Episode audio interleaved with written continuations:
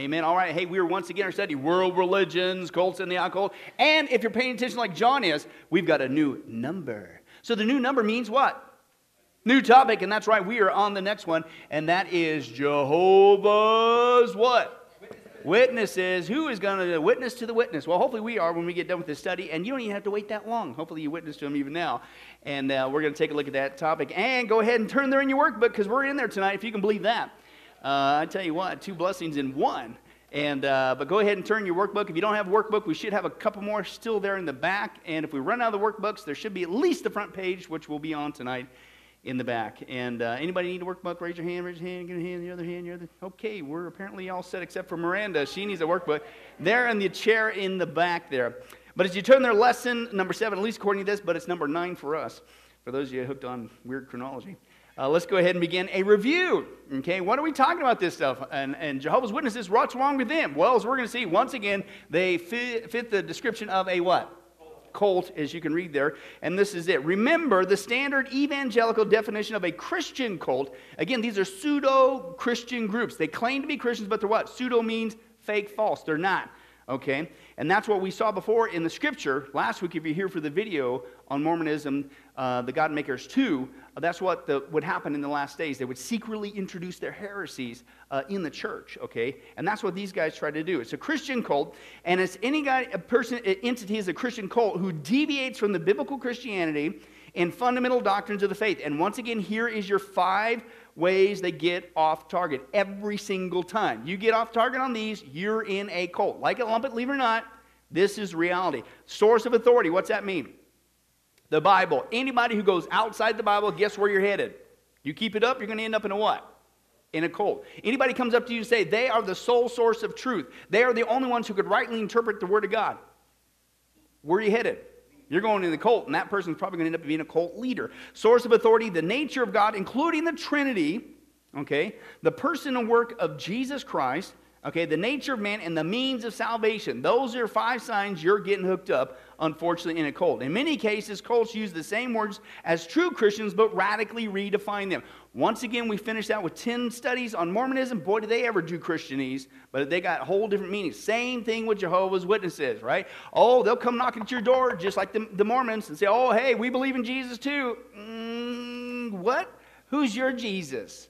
Your Jesus is totally different. And we're going to get into this a lot great detail later. Uh, they think he's just the Archangel Michael a created being.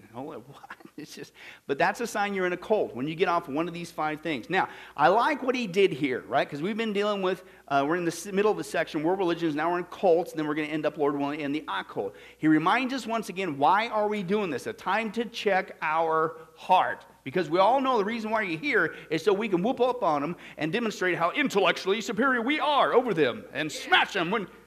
I'm glad you're here, Bobby. We'll fix you and pay attention to this section especially. Uh, no, we're there to witness to them, not to win a debate. I pray this every single time, basically. We're there to lead them to Christ, right? And he says this Now, when studying the, the cults, we may be tempted to scoff at some of the seemingly ludicrous beliefs. And frankly, some of them aren't seeming, they are. Okay, let me give you just a little teaser where we're headed. And this is Jehovah's Witnesses, right? Charles Russell, and this is who we're going to spend most of the time on tonight. There's two big major founders Charles Taze Russell, who invented the taser, no, he didn't, but now you're paying attention. A little teaching technique, right? Okay, Charles Taze Russell and uh, Judge Rutherford. Okay, he'll be probably the topic of most of next week. Okay, but tonight is Charles Russell. But anyway, so Charles Russell, the guy that founded them, believed that he was quote the sole channel of communication between God and men, and he even referred to himself as God's mouthpiece. Now, the first time he made a declaration that to this group of people, what should that group of people have done? flee, run, right? Get out of there, okay? Because basically, Jehovah's Witnesses, the founding was a Bible study, and it's basically Bible study gone bad. it's really what it is. Woo, right? And nothing wrong with studying the Bible, nothing wrong with a group of believers, even studying prophecy. That's a good thing. Whew, they went off the rails. Bible study going bad. Now, he also taught, and again, this is just some of the aberrations, and we'll get into this in greater detail later, but just give a little tease where we're headed of what these people actually believe and taught, their founders, and even today. He taught that the churches of Christendom were started by, and I'm not making this up, quote, bald headed men with smoke on their brains. Yeah. And he thought that if a dog's, I'm not making this up, he thought that if a dog's head were shaped like a man's, then the dog could think like a man. Somebody's, there's some smoke going on somewhere. I don't think it's in the brain. It's, whoo. And that's right, he sold, that's right, dun, dun, dun, dun, for the benefit of one and all, miracle wheat. Yeah, anyway, here it is. Uh, Charles Taze Russell uh, was found guilty of selling phony miracle wheat. That's right, through his publication, Zion's Watchtower, which case later became the Watchtower, and, and, and Herald of Christ's Presence. Russell claimed that his miracle wheat was superior to regular wheat and would grow five times as fast as any other brand. When the miracle wheat was investigated by government agencies, it was found to be slightly actually inferior to standard wheat. So people getting ripped off on both ways. But this is just some of the shady background, shady weird beliefs. We're just getting started, okay? And it's, it's weird, you, you know, uh, you're, you're, are you serious? You're selling miracle wheat. It sounds like a snake oil salesman on top of a false teacher. Well, that's really what you're dealing with here okay? And we're going to see some even immoral behavior tonight. But that's what he says. Listen, when you're studying you're going to come across some weird stuff, and it's going to be tempted to go and point it out. Now, you need to, I'd say, point some of this stuff out if that's the route you're going, but do it in love. Do it in love. You don't have to sit there and doing that. But, but you got to understand that. Now, he says, we must remember that the average cultist that we will uh, encounter, Mormons, Jehovah's Witnesses, you name it, okay, is not a false teacher per se. They believe in false teachings. Okay, they're probably following a false teacher, or there might be some that are teaching it, so they are false teachers. So uh, this, his verbiage here is a little, sh- little shaky, in my opinion. But they are, the point is, they're deceived by who? They're being deceived by Satan. This is someone that God loves, is your first blank there. This is somebody that God loves, someone for whom Christ died. And this is my pitch. You hear me say this all the time. Who's going to witness to the Mormon? Who's going to witness to the Jehovah's Witness, right? Because what do we typically I am a Christian, slam. This is somebody that needs Christ. Now they're coming to you, and that's the challenge. They think they're already saved. They think you're not saved. But slamming the door don't fix it. Slamming the door doesn't help them. Slamming the door doesn't share the love of Christ. And why do you think God is spending all this time with us here at Sunrise, investing heavily in us all this information? It's not just for our intellectual uh, titillation, it is to be used, okay? But that's what he says. Now, and here's some verses Titus 3 4. But when the kindness of God our Savior uh, and his love for only the church appeared, oh, I'm sorry, God loves mankind. He doesn't love sin, but he loves mankind. We're creating his image, okay? For God so loved the world, John 3 16. Love the who? The world that he gave his only begotten son and whoever believes in him shall not perish but have eternal life. Romans 5 8 but god demonstrates his own love for us this while we were still what? We were perfect. We finally got in line. That's when god's love kicked no while we were still sinners Christ died for us. Revelation 1 5. And from Jesus Christ, the faithful witness, the firstborn of the dead, and the ruler of the kings of the earth, to him who loves us and released us from our sins by his blood. And Paul's example is Romans chapter 9, 1 through 3. I'm telling the truth in Christ. I'm not lying. My conscience testifies with me in the Holy Spirit that I have great sorrow and unceasing grief in my heart. For I, I, I, I could wish that I myself were accursed, separated from Christ, for the sake of my brethren, my kinsmen. He's talking about the Jews, according to the flesh. Brethren, my heart's desire and my prayer to God for them is for their what? Romans 10 1 salvation. Paul, you could hear the anguish, you could feel the anguish. He's so desperate. He says, Listen, I almost would say, hey, I'll take the hit for you. Take away my salvation. I just want you to be saved. Now, you can't take away your salvation. He's using hyperbole, he's expressing his emotions. That's not going to happen. But the point is, he is seriously, desperately wishing, hoping, praying, as he says, becoming all things to all men so that these people might be saved. That should be our heart when we witness, even to the witness. Okay? That that's, that's our men. Now, let's get into the history. Where did these guys come from? What are they up to? Okay, how did it all get started? Well, let's take a look. The Jehovah's Witnesses began by a guy named who? Charles Taze Russell, 1852 the 1916s when he passed away. And in 1872, okay, he had a great difficulty in dealing with the doctrine of what? What did he choke on? The eternal hell. Okay, and we're going to see, you know why? Because he got hooked up with some other folks, which is in the next chapter, I believe, Seventh day Adventists. And they started getting into his brain, right? But we'll get into that in just a little bit. And in his studies, he came to deny not only eternal punishment, but also the Trinity. Is your next blank there? The Trinity and the deity of Christ and the Holy Spirit. Uh oh, man, he just went south real fast. Yep. You get on your own, you think you're the mouthpiece of God, then you get hooked up with other false teachers. Guess what? Not going to be good. And that's what happened with this guy. But let's take a look. It started out in Pennsylvania. Okay? In Pennsylvania. They're not too far from there now. Okay? And it started out as a Bible class. Is there anything wrong with going to a Bible class? Please say no, because we're at one. Yeah, that's a good thing, right? Okay. And it was led by this guy, Charles Taze Russell. Now, he named his group originally, listen, the Millennial Dawn Bible Study. Ba-da-da. Doesn't that sound majestic? Well, it sounded good anyway. And he began writing a series book which he called The Millennial Dawn. Well, I guess it works with the Bible study, Bobby. You know, two birds with one stone.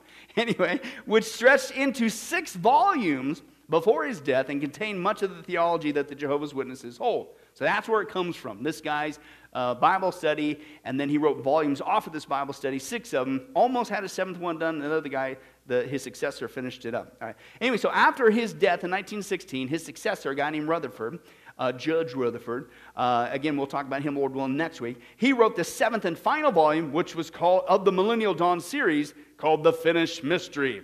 And that was the year after he died uh, uh, Charles Taze Russell in 1916. He finished this, Rutherford, in 1917. Right? So now you got seven. It's all complete. Right? The Watchtower Bible and Tract Society was founded in 1886 and quickly became the vehicle of which, uh, how they disseminated this millennial dawn study, literally movement, and began distributing that to other people, okay? Now, the group was originally more called, not Jehovah's Witnesses we know today, they were more called the Russellites. Can anybody guess why they were called the Russellites? Well, yeah, after the teacher, right? Okay, you guys are on the ball. Until 1931, when, due to a split in the organization, it was renamed Jehovah's Witnesses.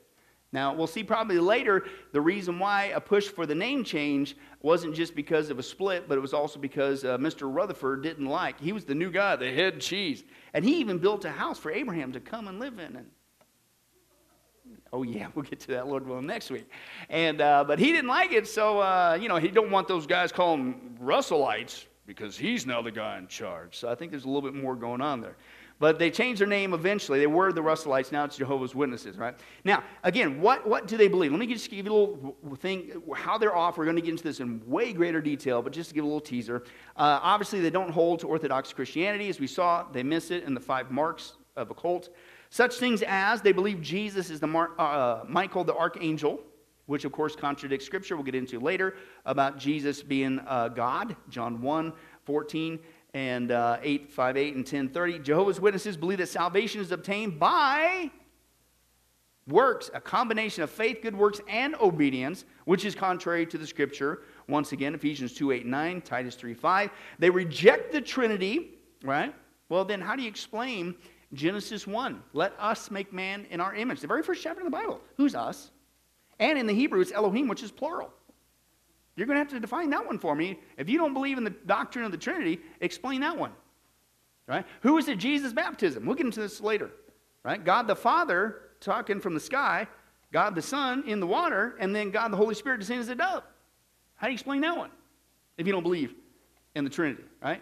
So we'll see that there. So they deny that, believing that Jesus is just a created being, and they believe the Holy Spirit is essentially the inanimate power of God if it's just an inanimate power, then why does the Bible say don't grieve the Holy Spirit? If the Holy Spirit doesn't have a person, it's like the Father and the Son, then how do you grieve electricity? I'm sorry, I didn't pay the bill. No, that's the electric company. You don't, no, excuse me. You agree, the, anyway, so they, they mess up on that one too. They reject Christ's substitutionary atonement. Okay, and on and on goes. We'll get into that later. But they claim, why? Uh, and how do they justify this? Well, they claim that the church has corrupted the Bible over centuries. Who's that sound like? Mormons, Joseph Smith, exact same thing, right? I'm the only one who could get it right. I'm here to lead the way back. Everybody else is wrong. That's a sign you're in a what? You're a cult, and the person saying that is going to become a cult leader. All right, it's the same thing that's going on here. And of course, they did it for us, and they're still doing it today because they keep changing it right? And that's with what they have, and we're going to have probably a whole study just on this, Lord willing, and that's the New World Translation, right? Okay? And it's not even a translation, you know what it is? It's a perversion. It's not even a translation of the Bible. We'll get into this greater detail. They literally insert things that are not even there. They literally hack it up, chop it up, and make it fit their false teachings. I'm not making it up. And you'll be comforted to know that one of the guys who was on the committee, major guys making the New World Order translation, he was trained as a short order cook in Ohio. Yeah, they have no, you know, I'm not, smoke on the brain ain't, we're just getting started, folks. There's all kinds of weird things going on here, unfortunately. Right? Anyway, so that's what they did, and uh, but they altered the text to fit their false teachings. Okay, and they keep going through just like Mormons, four thousand, nearly four thousand changes in the Book of Mormon and yet it's supposed to be the most perfect book uh, on the planet. Well, these guys do the same thing with their New World Order. Or, they just keep changing it. We keep pointing out, hey, that contradicts that. Okay. And then they hide it. They hide the new. They take away, get all the old ones, and only come out with the new ones. And people just, next generation does, doesn't even know. But you know what the neat thing is? Including all their false prophecies, which again, we'll probably have a whole study on that too. Uh, they, they, they take them back, and the, the people surrender them. But guess who? Some people who get saved, they pull them out of the closet. And they go, uh oh, we still got a copy of how you said this, and right? So we'll get into that later. Now, the Watchtower Bible and Tract Society is uh, the only body in the cult that claims authority to interpret Scripture. Now, it started out with Mr. Russell, but he passed away. Then it goes to Mr. Rutherford. Well, he passed away. And then basically they went from going following a guy to now it's the committee, the, the, these guys on the Watchtower Society. They are the ones who have the sole source of truth. And that's basically where they get most of the stuff that they go through. which is printed material from the Watchtower uh, as well, as far as how to, quote, witness to us. It's here's follow the, you know. And that's why with the Mormons, sometimes, a lot of times, it's actually easy to get them off track because they are trained to follow this trail, right? And then when you try to go with them in the scripture, they don't know what to do. And because that's not they're, they're getting it from some other source all right? But let's continue on. Uh, and uh, independent thinking is strongly discouraged right? Now that's another sign you're in a what? You're in a cult right? Don't and same thing with jehovah's witnesses. Jehovah's witnesses right they started out with joseph smith brigham young and then pretty much now it's just the apostles the council of 12 remember all that stuff? Well it's the same thing they start out with Charles Taze Russell, Judge Rutherford, and now it's the Watchtower Society, this body of men who will now tell us everything we need to know, and they'll never steer us wrong. Yeah, whatever. Same kind of scenario. And It's the same issue that you're dealing with uh, a cult. But independent thinking is strongly discouraged because if that's not what they say, then don't you even think about uh, uh, believing them. All right? Now, that's in direct opposition of the Bible. What's the Bible say? Individual. What do you do? Study to show yourself approved unto God, the Word of God, right? So you study. You, we are commanded individually to get in there ourselves and study the Word of God. Number two, what did Paul say to the Bereans? These people were horrible. They, they, they disrespected the authority of everybody. No, they were commended, right? Because they didn't even take the Apostle Paul's word for it. They went back to the Bible to make sure what he was saying lined up uh, with the Word, okay? Now, let's get into this uh, Russell guy.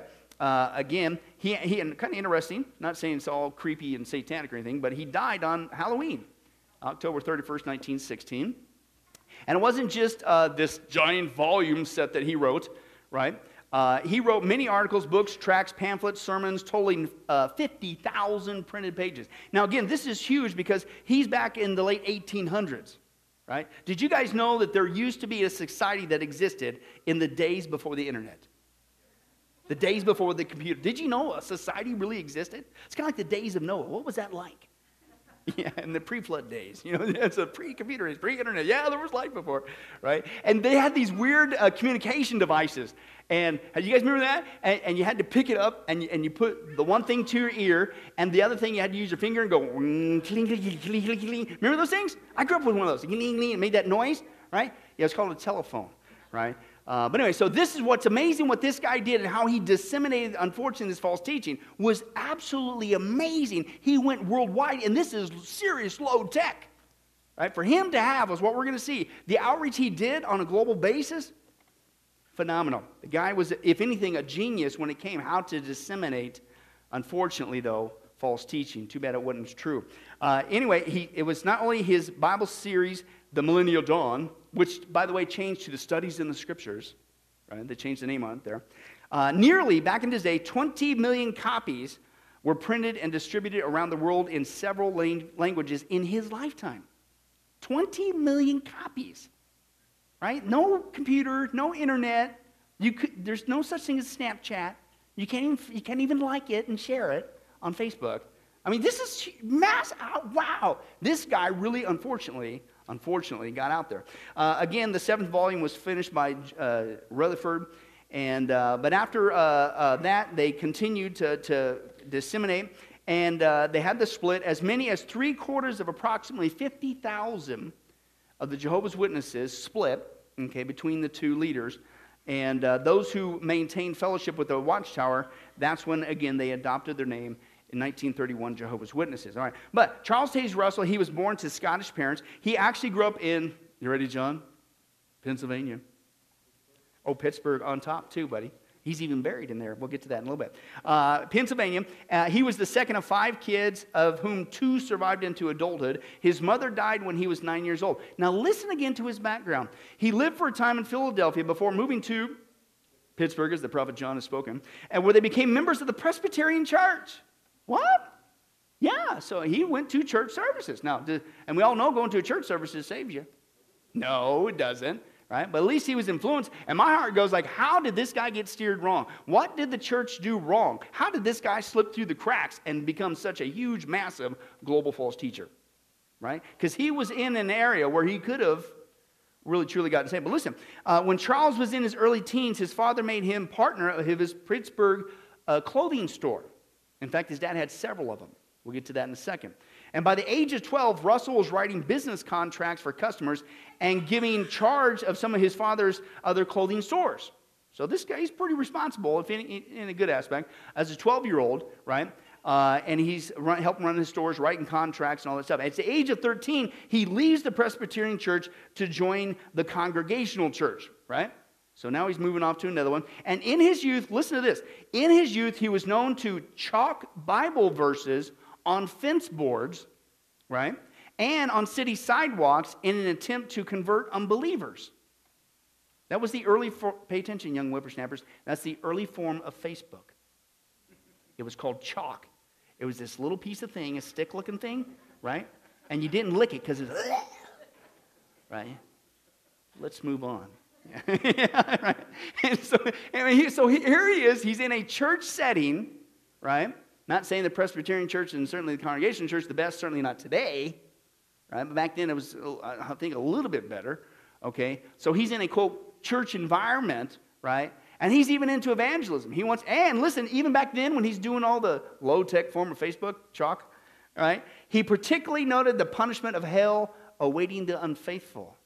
So this is part of his chalk messages. You know, don't go to hell, right? So uh, early on, uh, he didn't doubt the existence uh, of hell. But guess what?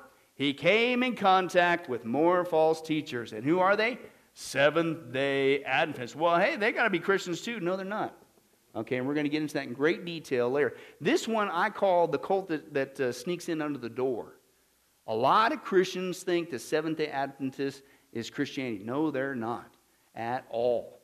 Okay, but a lot of people, oh yeah, Mormons, yeah, we know they're wrong. Oh yeah, Jehovah's Witnesses, woo wee, smoke on the brain, smoke on the brain. Okay, uh, but Seventh Day Adventists, not, mm-mm, mm-mm. Man, wait till you hear what's going on with Ellen G. White. You thought uh, Joseph Smith and Brigham Young were racist? Let me give you a little teaser. Uh, her teachings were, and again, she could hear the, you know, she had a word from God. Another, so it's a lady false teacher. And uh, she believed that the uh, uh, black African races arose as a result of what she called amalgamation. You know what amalgamation is? People having uh, sex with animals. That's why there's black African people. Excuse me? Right? And you hide away her teaching, and you know what they call it? The Ellen White vault. They try to hide this stuff away. But again, people have copies and it gets out today. So it's like, whew. Anyway, so anyway, so he gets in contact with these people, right? And uh, Charles Taze Russell, Seventh day Adventist, and he begins to attend their so called Bible study. And it wasn't long before he was determined that he could not, guess what, reconcile an eternal hell with a merciful God. It just doesn't fit. Well, get our study. Please don't go to hell. We dealt with it here at Sunrise. Why didn't he just get a copy? Oh, wait, that's right, Bobby. He already passed away. Okay, but anyway, or just read the Bible. That's what we were doing. Give me a break, right? Our study on the holiness of God. You don't understand the eternality of hell and the need for hell, the necessity of hell, the nature of hell until you understand the holiness of God, right? And then once you get that, whoo, boy, does that amplify God's love or what? We all deserve that place. Man, but he gives us his love instead. Man, that's amazing. Now, uh, Seventh day Adventists, let me give you a little teaser. Uh, he, you know, uh, this is where Charles, Tussle, uh, raised, uh, Charles Taze Russell uh, got off track even more. Okay, I wouldn't say it's the only source. Um, anytime you think that you're the sole voice, you're going down the tubes. Okay, but uh, there's somebody else, uh, even in the uh, politics today, that's a Seventh day Adventist. His name is Ben Carson, who ran for president right? Seventh day Adventist. Everybody said, oh, he's a Christian. Wow, we should lump our vote in for him. Christian? Let me just give you a little teaser of his Seventh day Adventist belief. Well, first of all, he doesn't believe in hell. Why? Because that's Seventh day Adventist false teaching. Right? That's what influenced Charles Taze Russell, the founder of Jehovah's Witnesses, right? Ben Carson, that. And he also dismisses the rapture. And this is an interview. I'm going to read a quote. He says, quote, I don't see any evidence for that in the Bible. Direct quote from Carson about the rapture. Right? He also does not believe in a hell. Quote, I don't believe there is a physical place where people go and are tormented. No, I don't believe that. What Bible are you reading? Okay. And so the, the interviewer says so to Carson, so if you're good, you go to heaven, and if you're bad, you just get annihilated. Pretty much, he says. First of all, no, you don't get annihilated, right? Because we saw that the, at the end of the millennial kingdom, a thousand years later, it says in the lake of fire where the beast and the false prophet are, which means they're still alive, still being tormented there after a thousand years. They didn't get annihilated. Oh, and it says, and they'll be tor- tormented forever and ever and ever. How long's that? Okay, whatever. But this, back it up. He says, so if you're good, you go to heaven? So, Mr. Carson, with all due respect, are you trusting in your own works? Because he said, pretty much. In fact, uh, Carson said he certainly hopes he's going to heaven. Quote, I try to lead a life that would be consistent with the principles that God has set before us. Is that what you're trusting in? And again, very interesting, but that's, again, a little teaser. So these are the group of people, again, we'll get into later, Lord willing, in the next section, who Charles Taze Russell got in hooked up with, and he went even further south. Okay, now let's get back to that. So he's in there. Now, over the next two years, he became to question, because of his influence with the Seventh day Adventists, many historic Christian doctrines and became convinced that's right, the historic creeds betrayed true Christianity. And at the same time, he adopted Seventh day Adventist teachings about the end times. Now, this is what's sad. Jehovah's Witnesses will talk about the end times. Is that a bad thing? No. Seventh day Adventists really specialize in the, in the last days and Bible prophecy. Is that a bad thing? No. What's the problem? They're date setters, number one. And what's the Bible say? Nobody knows. I don't care how nifty you are at the calculator, how many times we're going to go through this, or your calculation, or as we're going to see with Charles Taze Russell, how many times you stared at the pyramid of Giza. You do not know the end of the world. You don't know the time of the rapture and all that stuff, etc., blah, blah, blah. So that's the problem. And Seventh day Adventists are very sneaky about it. They will advertise, even here in Vegas, if you paid attention to the billboards, prophecy coming to you, join us, free conference. It's all Seventh day Adventists. They're very sneaky about it. They never once tell you who this is coming from. That's all it is. And then they get you to go to this conference. You're all hyped up, and then they got their own twist on it. Then they drop the bomb on you, and they say, Sunday worship is the mark of the beast. Don't go back to your church service. And that's how they seduce even so called Christians to join them. So they use prophecy. Now, the problem with that is guess what? You know what that does for the rest of us that teach prophecy like you're supposed to because one third of the Bible deals directly or indirectly with prophecy? You got to hit it sometime. It puts a sour taste in people's mouths. Oh, you're like the Jehovah's Witnesses. Oh, you're like those Seventh day Adventists, those wacky theories and all that stuff. And it just unfortunately ruins it for faithful Bible teachers who do teach on prophecy. But anyway, so he gets in that. And once again, Seventh day Adventists as well as Jehovah's Witnesses are big time date setters. Okay? They believe he got into Seventh day Adventists and he, he jumped onto what they believe that the end times began in 1799, in case you didn't know. Right? And that Christ had returned invisibly. Key word. You know why? Because we didn't see him. Uh, invisibly in 1874 right? And had been crowned king of heaven four years later. So pay attention to 1878. Yeah, whatever. Okay, and that all Christians who had already died would be resurrected before the end of 1878. And this is one of their big, big dates. Okay, 1914. Okay, and they still hold to that today, although there's signs they're trying to tweak it because the generation is about to pass. Uh, 1914 would mark the end of the harvest period and usher in Armageddon.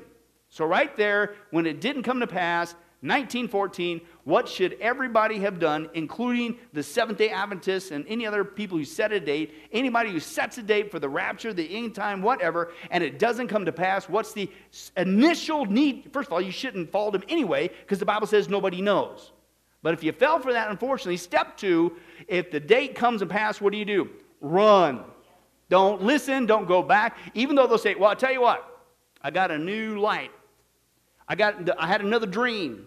And my calculation, the Lord told me to tell you to put your calculator upside down. And, and have you ever been able to spell hello using the calculator upside down with seven, and then you use a three, and yeah, whatever. Okay, but that's what they do. And the same thing here. They get caught so many times, setting dates, Jehovah's Witnesses especially, and that's all they do. They get wrong, and people, they sell their stuff, they sell their property, it doesn't come. The watchtower has been given new light. What we really meant was, and people fall for it.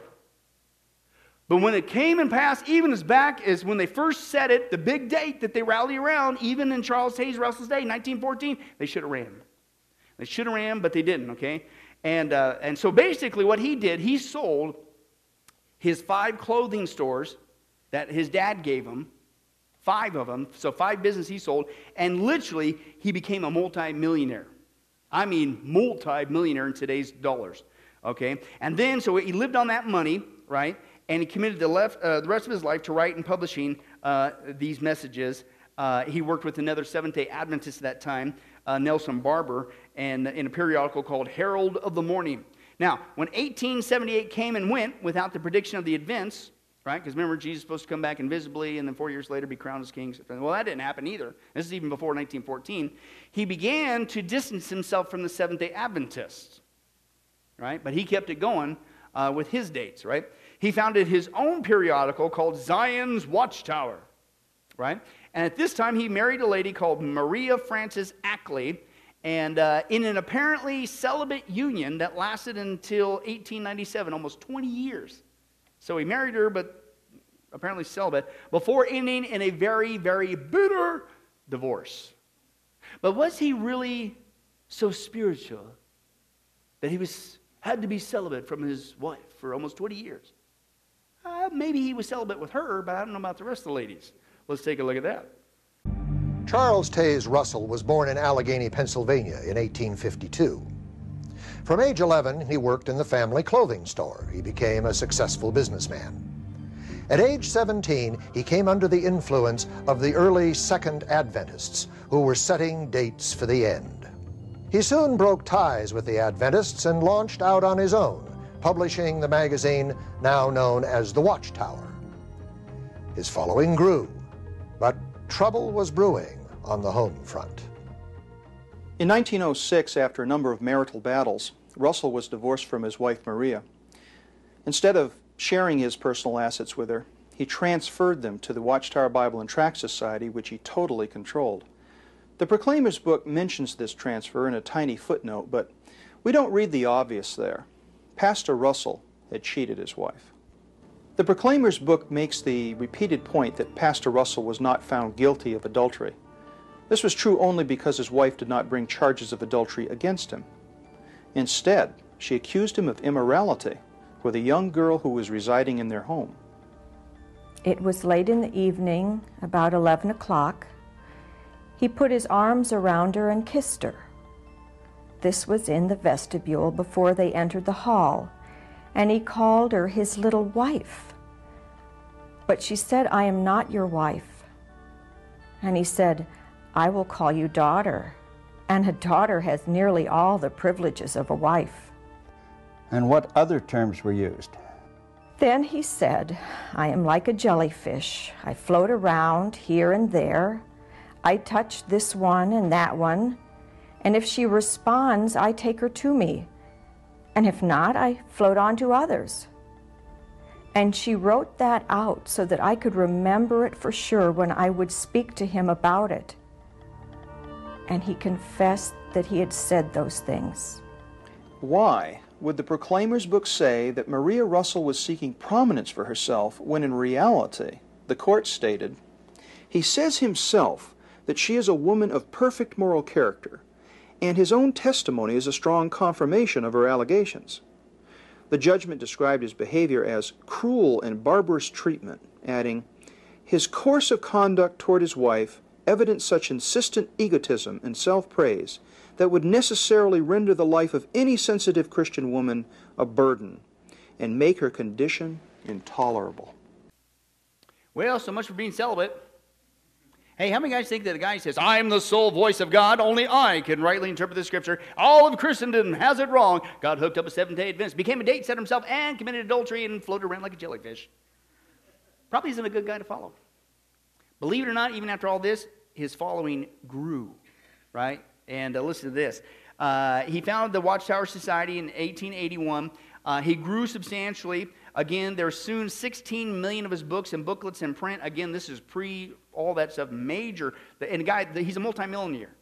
So, okay, he used that to disseminate, unfortunately, his false teaching and views of the end of the world, right? He grew exponentially. Uh, soon he's got followers all over northern and eastern states of the United States. He preached and wrote constantly. His sermons were printed in several thousand newspapers around the globe, and he became one of the, quote, famous preachers in the world at that time. A false teacher. It's too bad that we don't see any other false teachers today having a global following, being disseminated, learning to be a better you. Sow a seed to my ministry. You can yeah, they're all over the place. Can you believe it's still happening today, right? Uh, he eventually moved to the headquarters to Brooklyn, New York, the Watchtower Society, and it remained there until recently. Now it is in, uh, as in 2016, in Tuxedo Park, New York, so outside of New York City. And boy, did they make a killing off of that. I'm talking multi, multi. They had big, major real estate, still got a lot of real estate in, uh, in New York City, and they sold that baby. They got cash coming out of their ears. Uh, 1903, newspapers began publishing his written sermons. They were syndicated worldwide to as many again as 4,000 people, people, reaching annually readership 15 million people in, annually in the United States and Canada alone. Uh, his writings became, listen, the most widely distributed, privately produced English language works in all of the United States, and it is said that the entire body of his works were the third most circulated on earth after the Bible and the Chinese almanac. This guy, a multimillionaire, if anything, was a genius in how to get his writings out there in the public. He used whatever form of media he could get in today. And that's a good thing. Do we, do we utilize the media to share the gospel?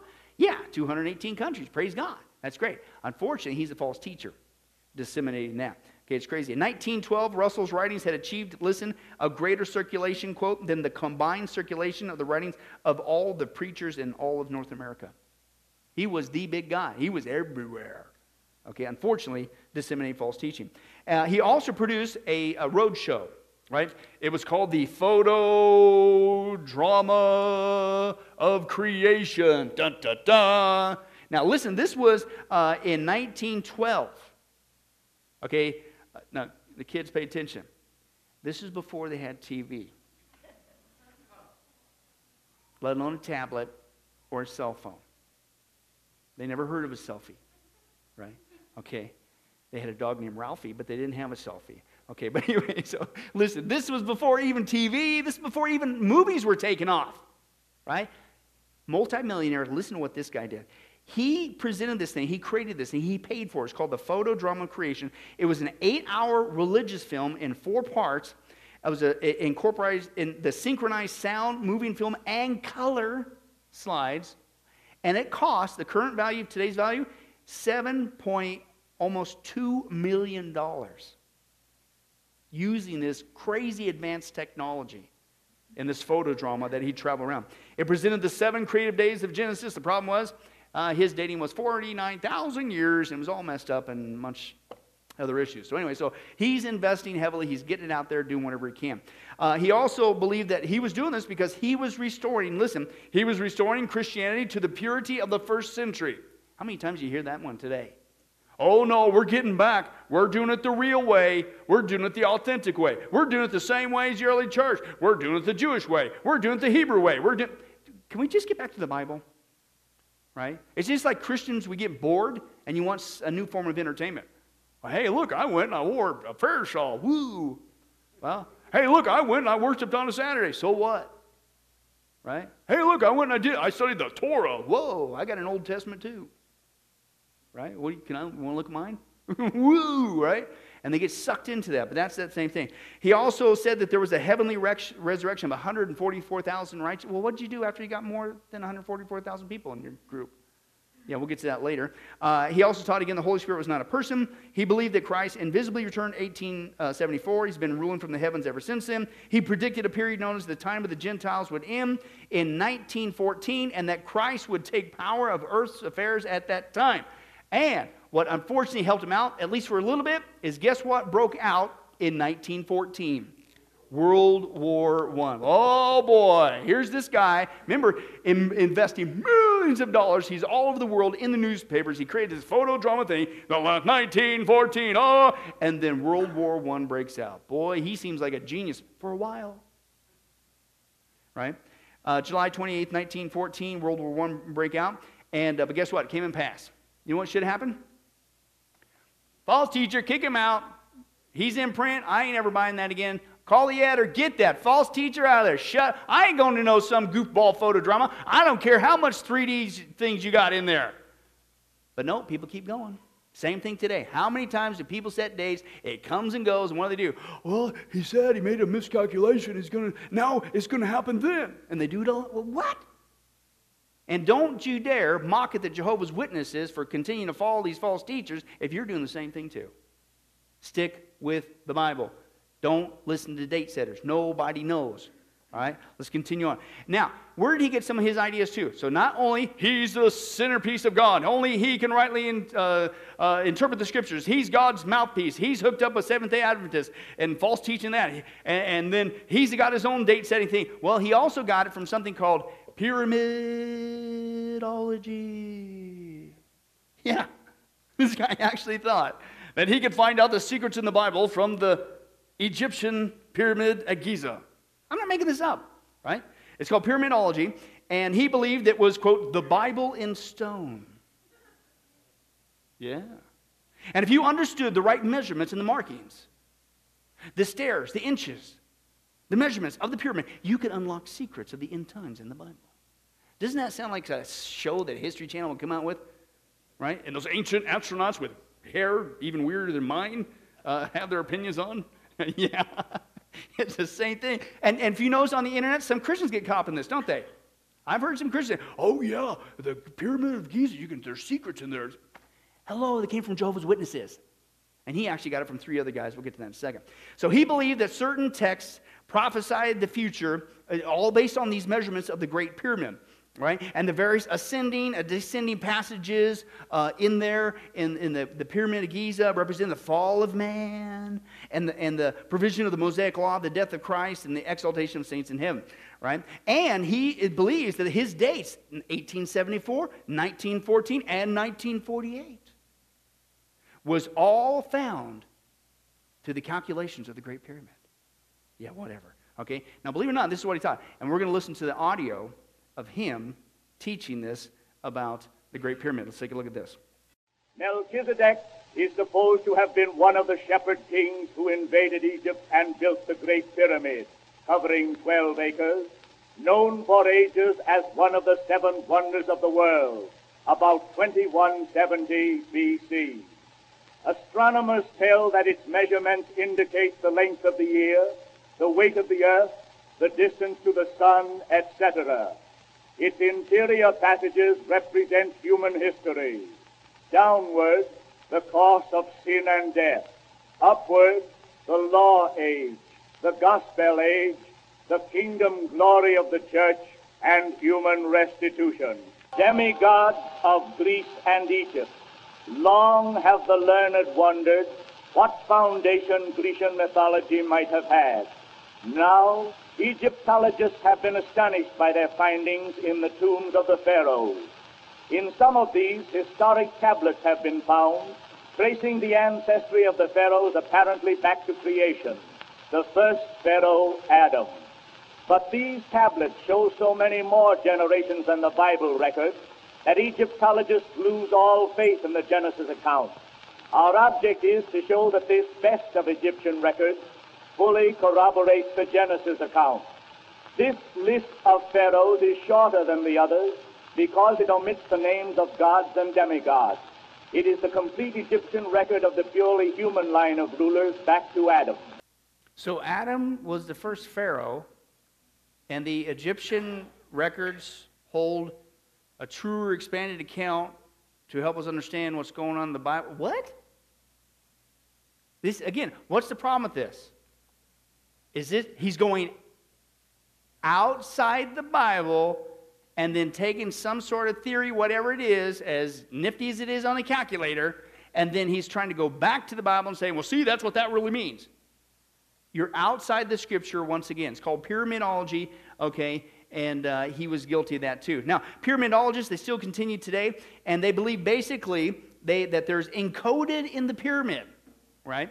Uh, the exodus of Moses, the crucifixion of Jesus, the start of World War I, the founding of modern day Israel 1948, uh, future events including the beginning of Armageddon, and uh, they do it uh, in all increments of uh, uh, the measurements there within that. So they believe pyramidologists, which he was one of them, that you can find all these neat secrets and prediction future events of the future. The same thing that Nostradamus did, right? When he was scrying, which was witchcraft, right? When he was staring in that pool of water, which is what witches do, and using hallucinogens, right? And he get visions and he come up with his quatrains, right? Same thing, right? And, go, and that's really what this means. And you look forward to that. I can predict the future in this He's doing this with the pyramid. Now, he wasn't the guy who invented this. He got it from three other guys John Taylor, Charles Piazzi Smyth, and another guy, Joseph Seiss. John Taylor wrote a book in 1859 called The Great Pyramid Why Was It Built and Who Built It? He was the first to claim that the pyramid was divinely inspired and contained a revelation that it was not built by the Egyptians but by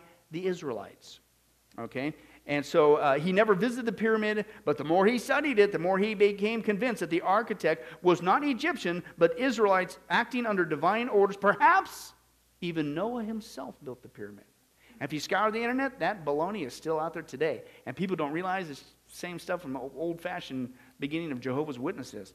Okay? Taylor, in turn, influenced another guy called uh, from Scotland. He was an astronomer from Scotland, a guy named Charles Piazzi Smyth. He made numerous calculations about the pyramid. He published a 664 page book, Our Inheritance of the Great Pyramid, followed by another book called Life and Work in the Great uh, Pyramid. And so that was his big work that he came up with. Uh, as well. And he claimed that it, the measurements and all the stuff, it wasn't just interesting measurements, it was God given measurements right?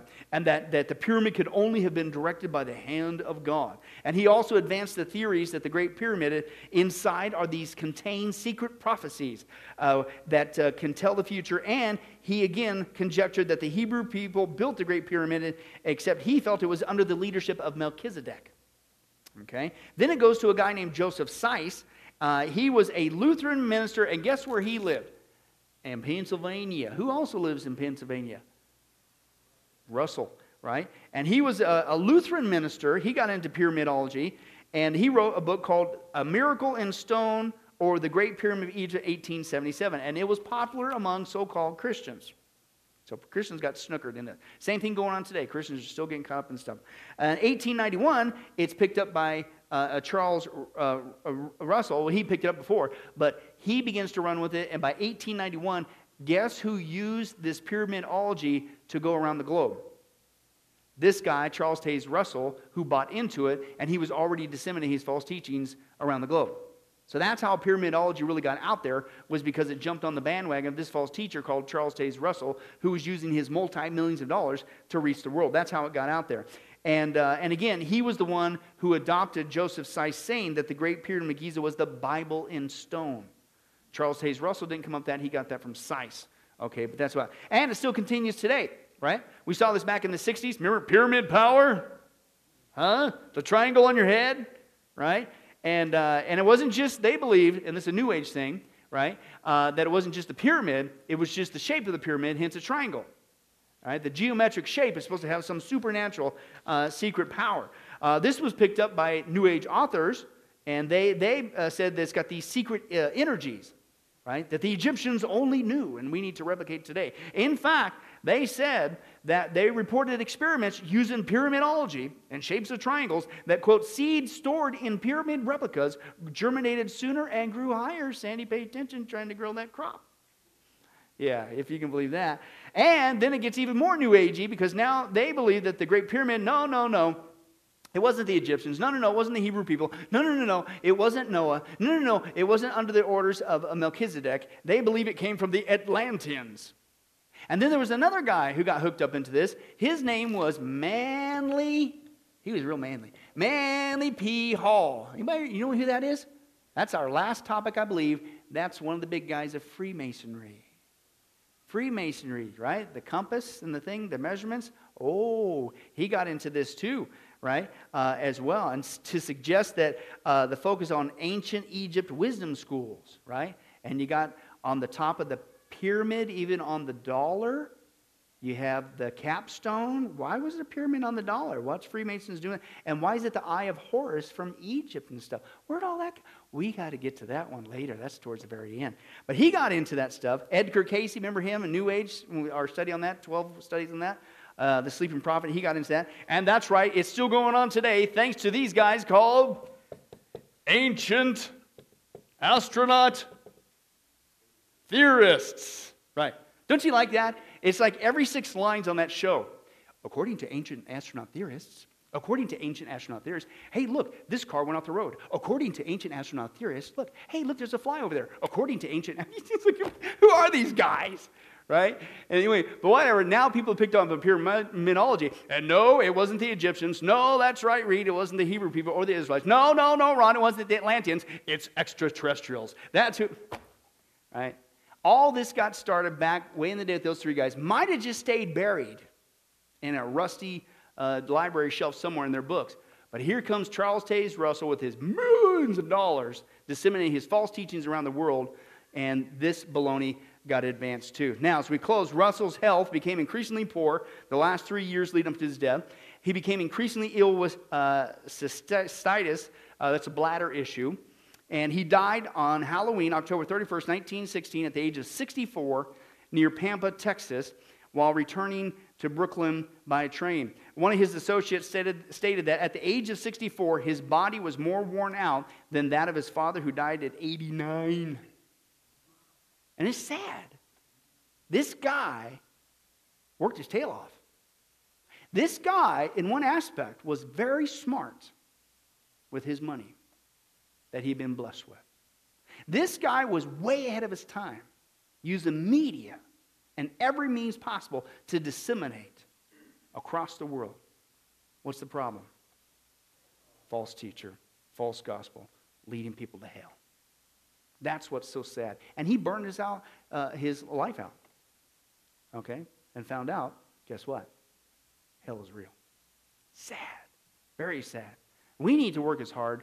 We need to use the same technology, but we need to be preaching the truth. He was buried in Rosemont United Cemetery in Pittsburgh. The prophet John has spoken twice tonight right? And the gravesite is marked by a headstone. And guess what? Still to this day, oh, come on, he didn't get his stuff from pyramidology. Right next to his gravestone, still to this day, put there by the Watchtower Bible and Tract Society in 1921, is a seven foot tall pyramid. In fact, here's a guy who went there and recorded it for us. Let's take a look. I'm here in Rosemont United Cemetery. It's on the outskirts of Pittsburgh, Pennsylvania.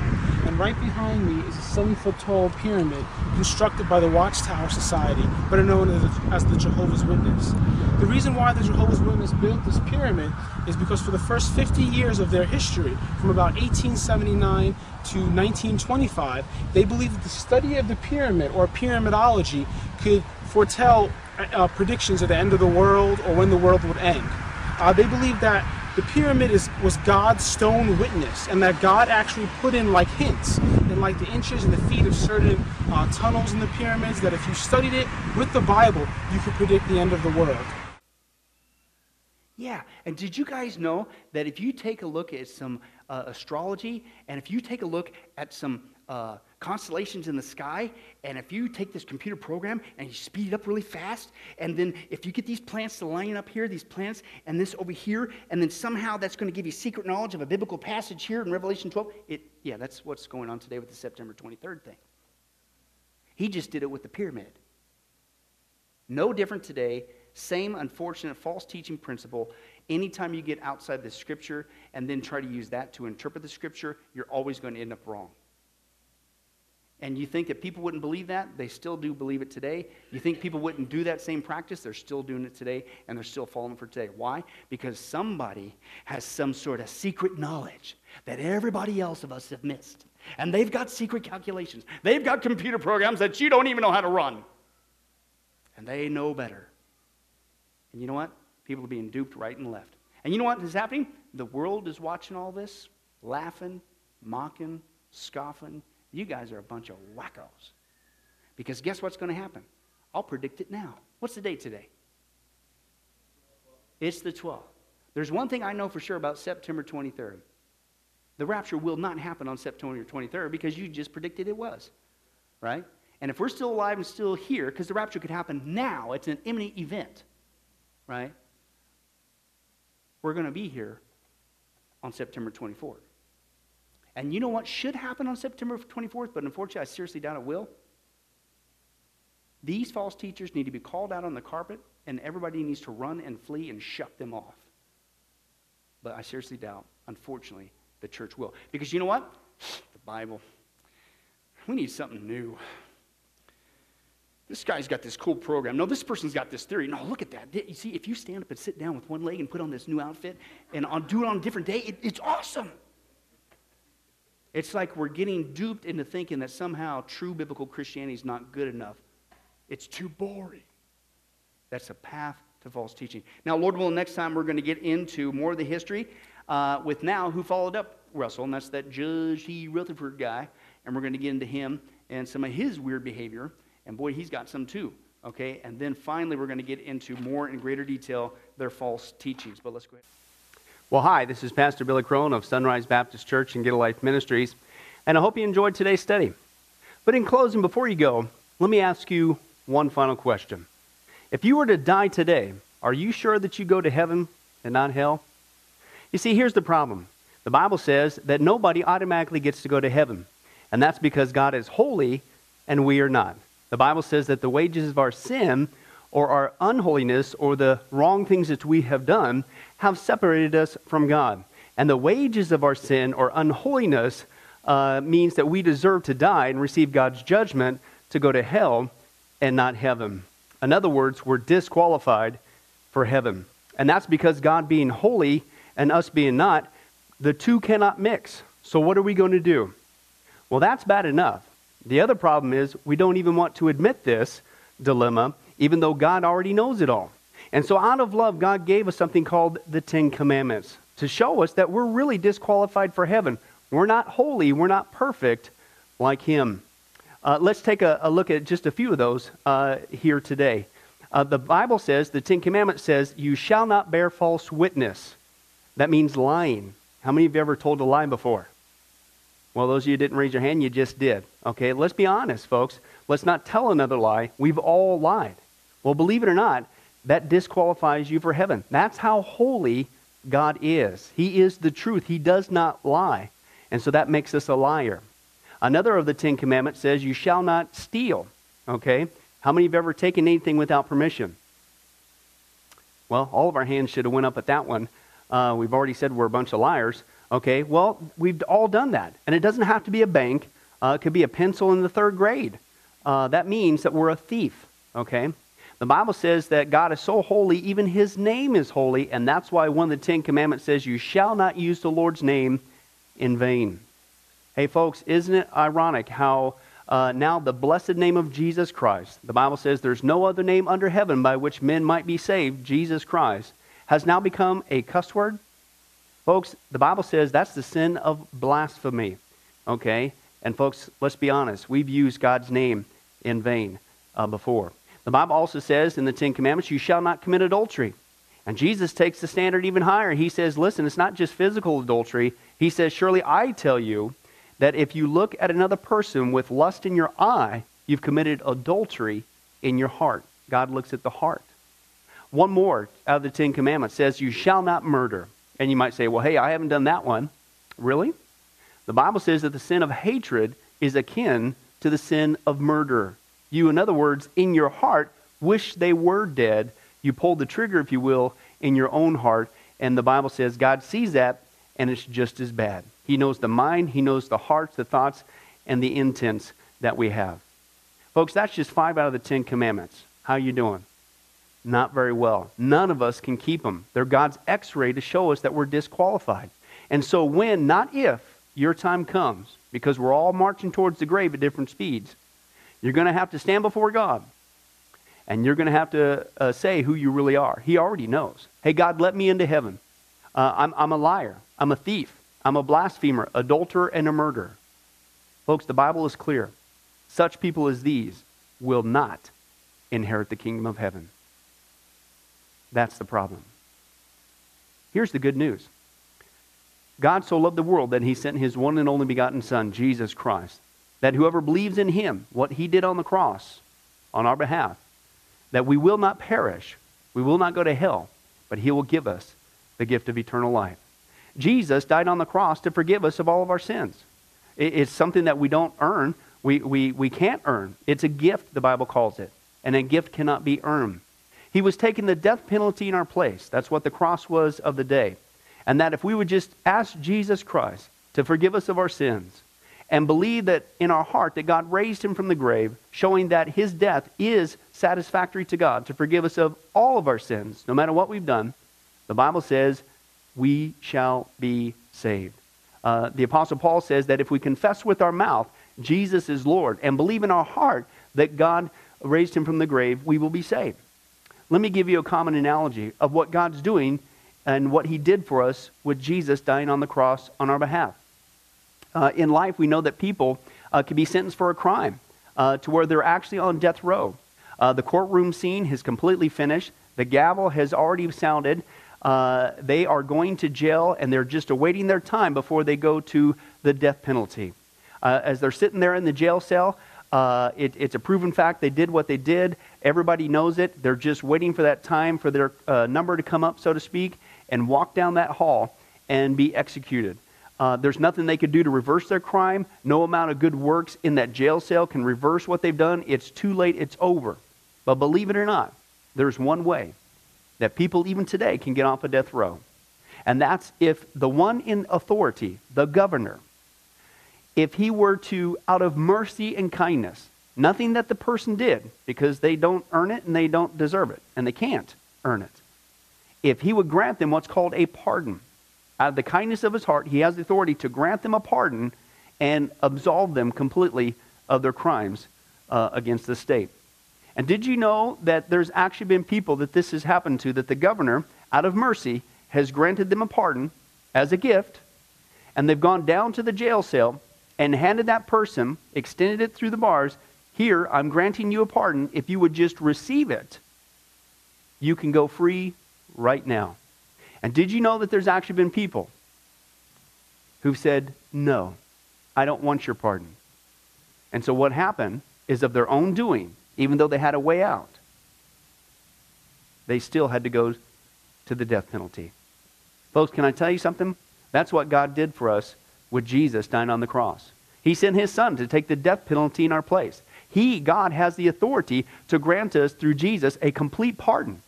And every day that you're still alive, God is extending to you spiritually this pardon.